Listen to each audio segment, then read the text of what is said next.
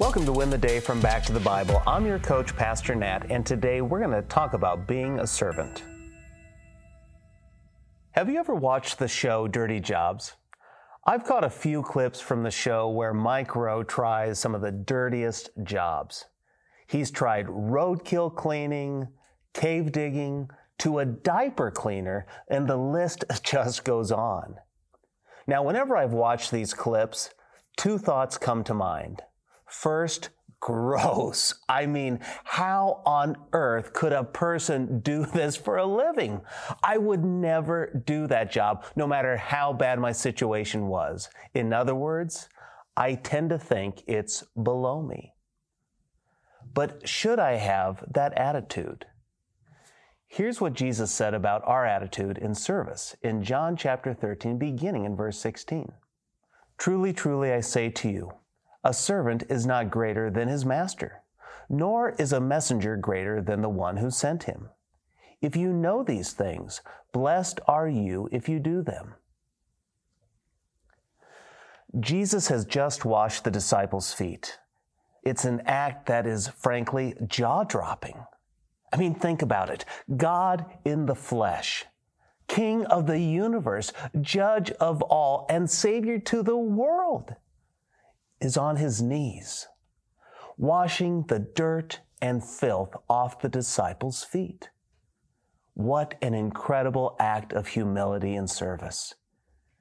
It won't be the extent of his humiliation. That is actually coming soon.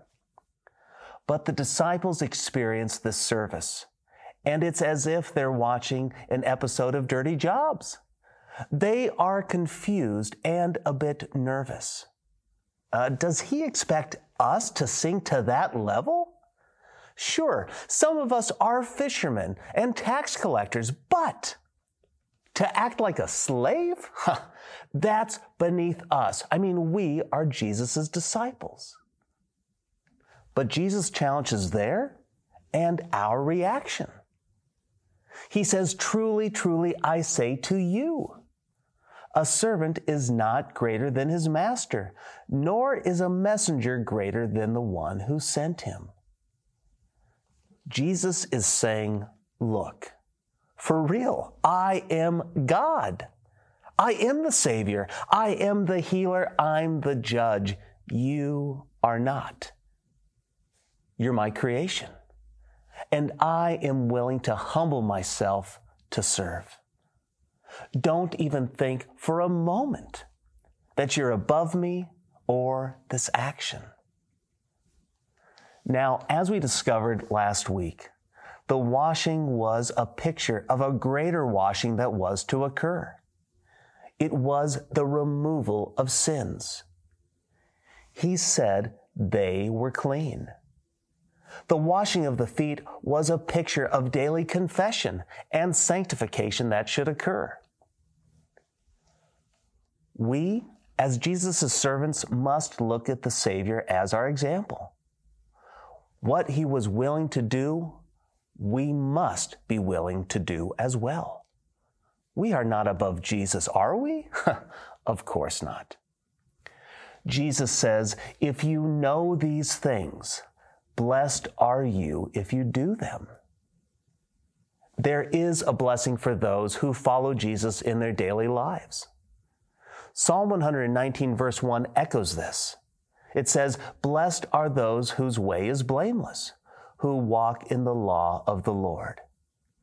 So here's my challenge for you today serve someone who needs it. Your job description as a Christian is the floor and not the ceiling. We are children of the King. That's true. And we are not the King.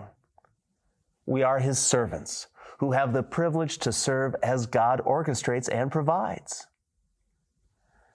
How is God asking you to stretch in your view of yourself and your service to others? Try it. Do it. You will be following Jesus' example. And when we do that, not only do we win the day, we will receive a blessing that only God can provide. Hey, I hope you enjoyed the message today. If you'd like to go even deeper, join us in Go Tandem.